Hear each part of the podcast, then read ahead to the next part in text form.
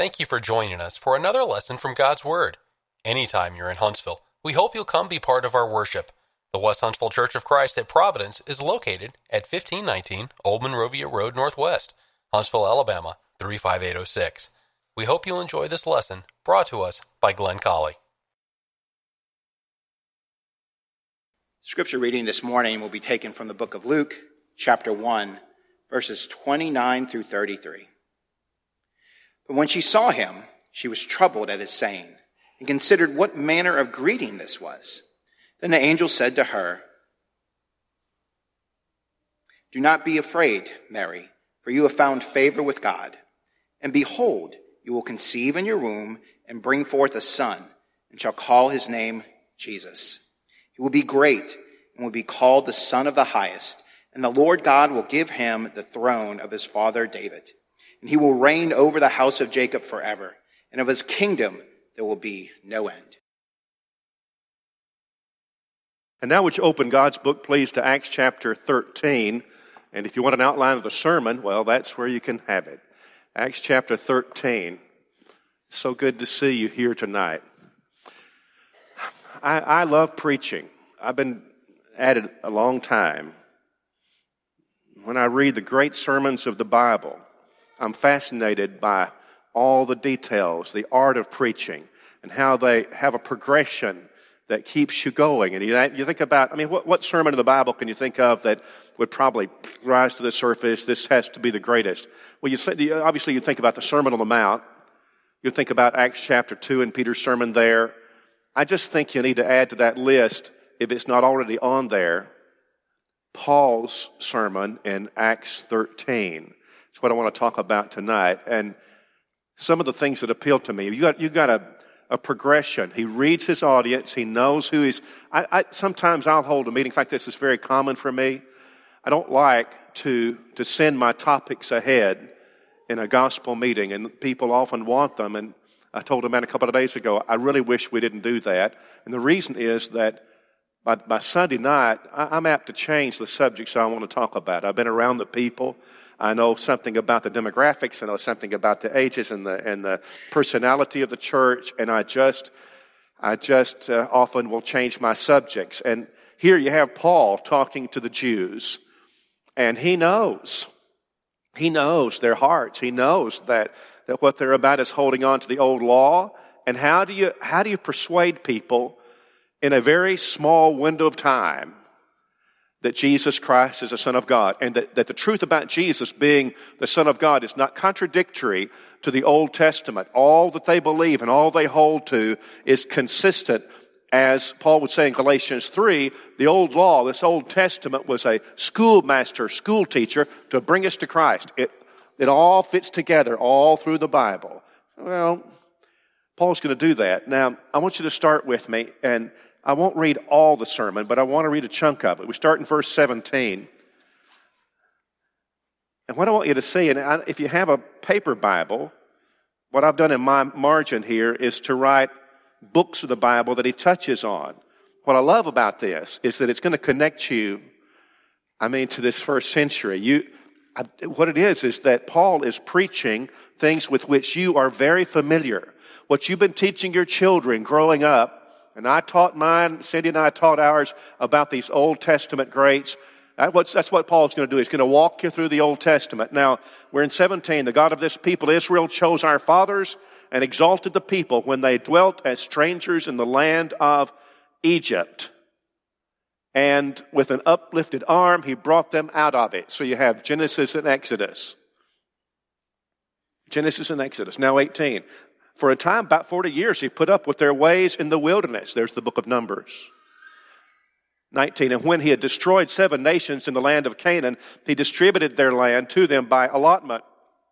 Joshua. 20. After that, he gave them judges for about 450 years until Samuel the prophet, obviously judges. Now, 1st and 2nd Samuel.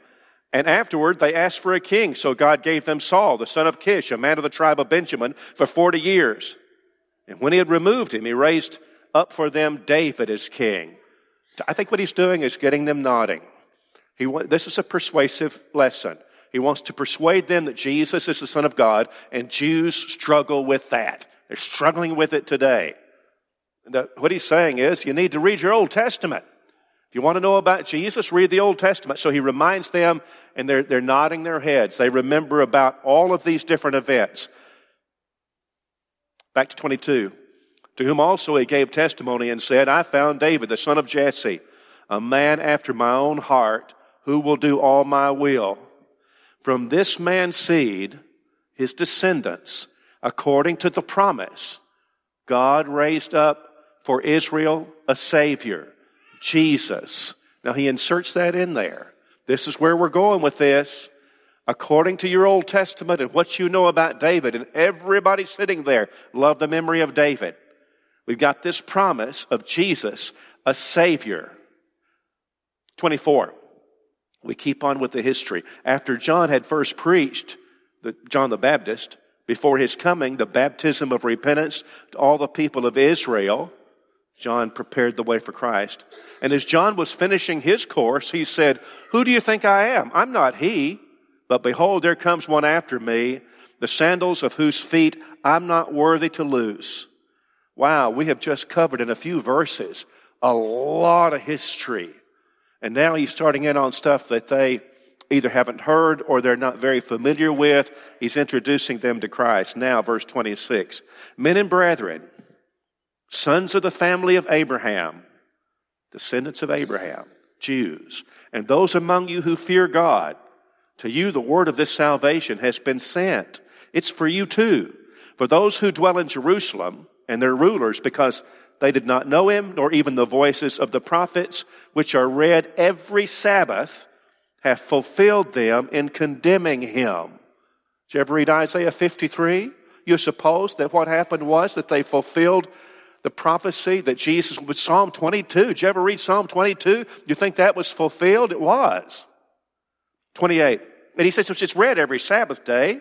The voices of the prophets told you this was going to happen, and these Jews, your, your rulers, fulfilled it. 28. And though they found no cause of death in him, he wasn't guilty. They asked Pilate that he should be put to death. Now, when they had fulfilled all that was written concerning him, he's talking about the Old Testament. They took him down from the tree, they laid him in a tomb. I, have underlined verse 30. This is a critical point. But God raised him from the dead.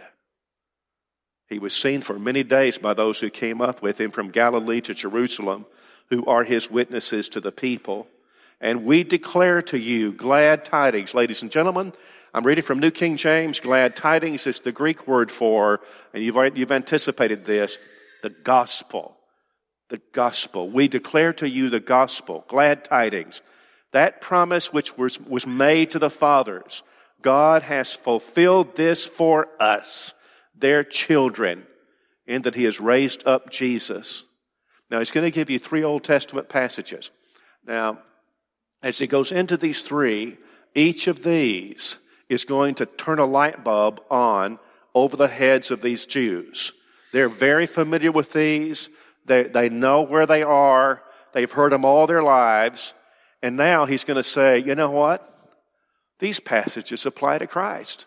These are about Jesus Christ, whom God raised from the dead. Here are the three. As it is written, this is verse 33, God has fulfilled this for us, their children, in that he has raised up Jesus. And here we go. As it is also written in the second psalm, this is Psalm 2 and verse 7. You are my son. Today I have begotten you.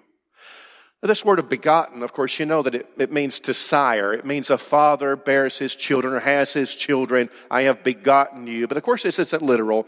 And through the scriptures, you often have times when the word begotten is used in a figurative sense. Take, for example, 1 Corinthians 4.15. Paul is saying, though you might have 10,000 instructors in Christ, yet you don't have many fathers, for in Christ Jesus, I have begotten you through the gospel. What's that?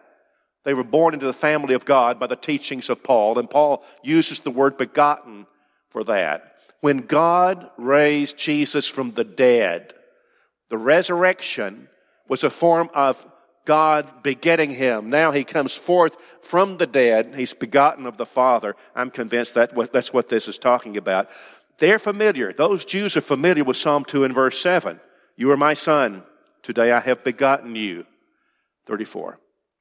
And that he raised him from the dead, no more to return to corruption. He has spoken thus I will give you the sure mercies of David. Now, truth is, the reason I, one of the main reasons I want to preach this sermon is because I'm fascinated with that phrase. And, and we'll come back to it. I want to spend a few minutes on that in the second half of this sermon. I will give you the sure mercies of David. Now, in your margin there, if it's not already written, that's Isaiah 55 and verse 3. Verse 35. Therefore, he also says in another psalm, this is Psalm 16, beginning in verse 10, you will not allow your Holy One to see corruption. All right, each of these is big. Each of these goes right to the heart of these Jews. They know these passages, they just haven't linked them to Christ. The Messiah has come. He was treated and crucified just like your, your prophet said, just like they said. And, and now you've got to follow him. Hold on a second. This, this idea in verse 35 about the Holy One seeing corruption, I'm not going to go to, to Psalm 16, even though we could. I want to go to Acts chapter 2. Now keep your finger, or your string there in Acts 13, and let's go to Acts chapter 2. Because you have here Peter using this same argument on Pentecost. Start in verse 25.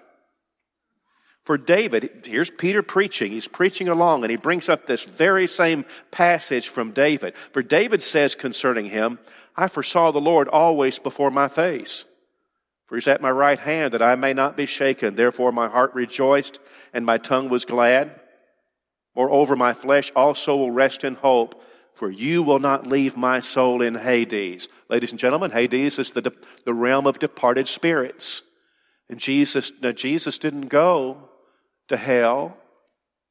He went to paradise. Remember, he said to Mary, Don't touch me. I haven't yet ascended to my Father. And he said to the thief on the cross, Today thou shalt be with me in paradise. Where Jesus went when he died was to paradise. Hadean realm, the realm of departed spirits. But you will not leave me there. You will not leave my soul in Hades, nor will you allow your Holy One to see corruption. The word corruption means decay. You won't allow my body to decay. Now, you know what the Jews thought? They always thought that David was talking about himself. And that doesn't make any sense, but that's what they thought. Read on. Now I'm in Acts 2 and verse 28. You've made known to me the ways of life. You will make me full of joy in your presence. Peter takes a breath and he says, Men and brethren, let me speak freely to you of the patriarch David, that he's both dead and buried, and his tomb is with us to this day. I think he was pointing. I think that Peter was pointing to that tomb to say, you know what? If you dig him up, if you uncover that grave, that tomb of David, you know what you're going to find? You're going to find the remains of David because that's where he is. In other words, his body did see corruption. Now, 30, uh, verse 30. Therefore, being a prophet, and knowing that God had sworn with an oath to him that of the fruit of his body, according to the flesh, he would raise up Christ to sit on his throne, he, David, foreseeing this, spoke concerning the resurrection of Christ, that his soul was not left in Hades. You probably need to underline the word his. This, this pronoun his. It's in two places there so that when you read this, you'll emphasize those words. That his soul, Christ's soul, was not left in Hades, nor did his flesh see corruption. This Jesus God has raised up, of which we are all witnesses. And then he, he explains some more. So back to our sermon from Paul in Acts 13 now. So Paul says in verse 35 of Acts 13, Therefore he also says in another psalm, You will not allow your Holy One to see corruption.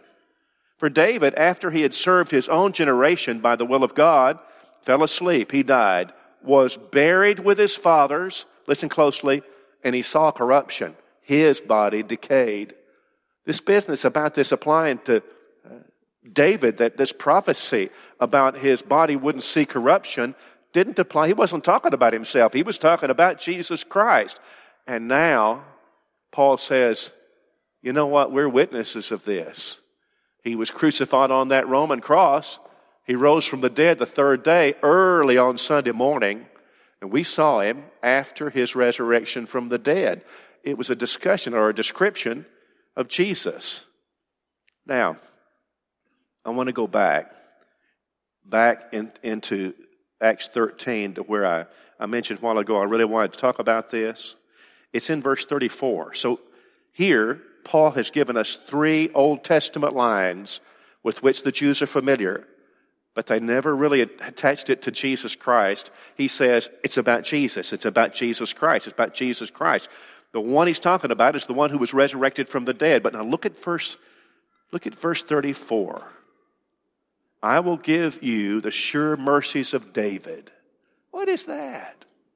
Well, keep your string there. I'm coming back at the close of this, but I want to go to Isaiah chapter 55 and show you exactly what that is.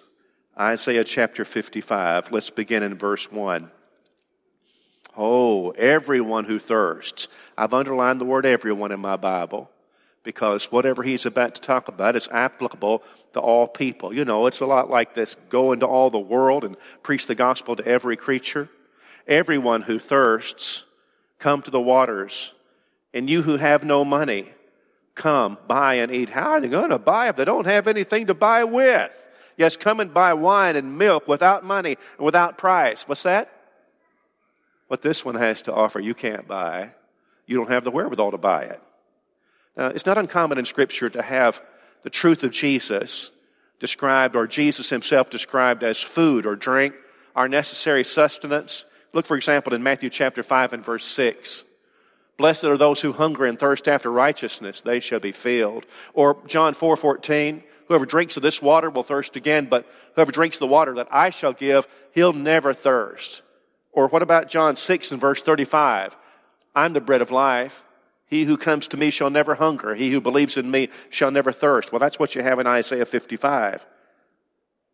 Why do you spend money for what is not bread, and your wages for what does not satisfy? Listen carefully to me and eat what is good, and let your soul delight in abundance. Incline your ear and come to me. Hear, and I and your soul shall live, and I will make, and I've got this next line underlined in my Bible an everlasting covenant with you, the sure mercies of David. Now, the sure mercies of David. Some translations say it this way. The, the ASV says, the holy and sure blessings of David. The New American Standard says the same. The NIV, and I'm not an advocate of the NIV, but it did phrase it in a way that I think is better. It says, the holy and sure blessings promised to David. I believe that's the most accurate rendering. The, the holy and sure blessings promised to David. What, what, what is that promise to David? What was David promised that is the sure blessings to David? Let's look at Psalm 132 and verse 11. The Lord has sworn in truth to David he will not turn from it. I will sit upon your throne, the fruit of your body. If your sons will keep my covenant, my testimony, which I shall teach them, their sons also shall sit upon your throne forevermore. From the fruit of your body, I'm going to set up a king on your throne. You know who that will be? Be Jesus Christ. And when Jesus was born, what was said was, This is one who's going to sit on the throne of David. And that very statement fulfills all of these prophecies, these promises about King David. What was the sure mercies of David? And the answer is in the same verse in Isaiah 55 where it was said, I will make an everlasting covenant with you. You know what that is? I'll make an everlasting covenant with you. That is to say that he'll bring Christ, he'll bring redemption in the gospel. And when you become a Christian, and when you became a Christian, you have something that's going to last until the trumpet blows. There won't be another covenant. It's going to be the covenant through Jesus. It was what was always intended, what always was planned. And the Old Testament was preparatory to bring us to Christ. You're in Christ, well, you're part of that everlasting covenant. And that covenant is the sure mercies promised to David. Now let's finish up. Go with me back to Acts 13 and the sermon of Paul. Now to verse 37, or 38 rather. So he's given us this. This is not much, I mean, it's very short really, but it's a great sermon. It's So very good. You, you have all these Old Testament, it just hits the high spots. And all those Jews are, yes, yes, that's right, that's right, that's right. And then he introduces Jesus and he says, remember the prophecies about the crucifixion and Jesus has fulfilled all of these. You got that? Well, okay, okay. And then he gives these three Old Testament prophecies and he says, Do you know these? And I want you to know that every one of them is fulfilled by Jesus, not by David. This corruption, David did see corruption. You want to go over there and look at his grave? He did see corruption. But Jesus Christ did not.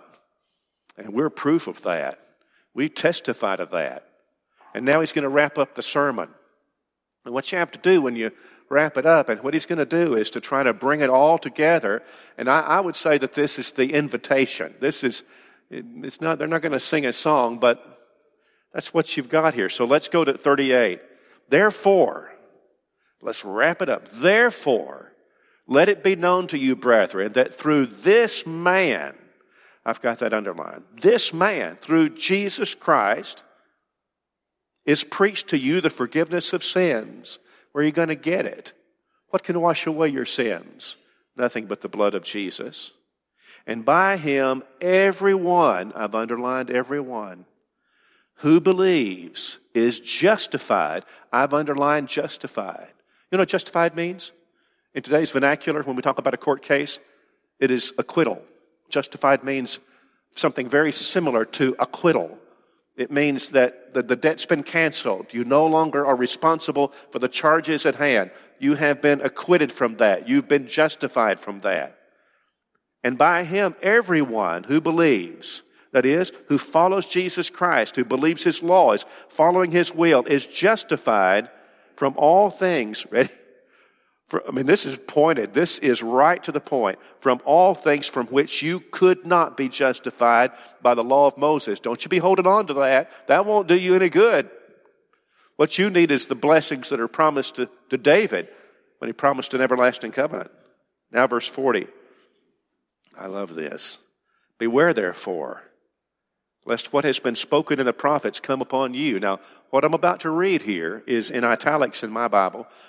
It starts in Habakkuk 1 and verse 5, and it's just three verses or so, where Habakkuk is warning the people of his time about the Chaldeans coming. You better repent of your sins because what's going to happen in the future? The temple's going to be destroyed, the city's going to be destroyed. You've got all these terrible things that are going to happen to you. You better repent. You better turn. 40. So, so Paul says to these Jews, You want to fulfill another prophecy? You want to fulfill another one? You, you stay on the path that you're on without Jesus Christ, and you will fulfill this one. Behold, you despisers, marvel and perish. Perish means to be utterly destroyed. For I work a work in your days, a work which you will by no means believe, though one were to declare it to you. They, they, those people in Habakkuk's time could never believe that this magnificent temple that, that was just beautiful and designed by God, that that could ever be destroyed. Of course, that's what happened because of their sin. Don't you be thinking, he says, that this prophecy can't apply to you. It'll apply to you. Even though you don't believe it, you can't imagine it that you would be lost eternally, but you will. If you cling to the law of Moses and you reject the law of Jesus Christ, our only hope is in Jesus. Our only hope is in Jesus. There you are. There's a sermon on I give you the sure mercies of David. And I hope that I hope this week you'll take a few minutes and you'll pick up your Bible and you'll turn to Acts 13 and in just one sitting read again the sermon of Paul on this occasion. It is rich in meaning and it's as applicable today as it ever was for us to, to know just how valuable it is to be in Christ. Are you in Christ? Are you a Christian? Have you been to Jesus for the cleansing power and are you washed in the blood of the Lamb? Tonight you can be. Repent of your sins and confess His name, and we'll immerse you in water, just like the Bible says, for the forgiveness of your sins. Would you like the prayers of the Christians tonight? However, we can help you, we want to do that. We hope you have enjoyed this lesson from God's Word, brought to us by Glenn Colley. If you have comments or questions, Glenn can be reached by email at colley at westhuntsville.org.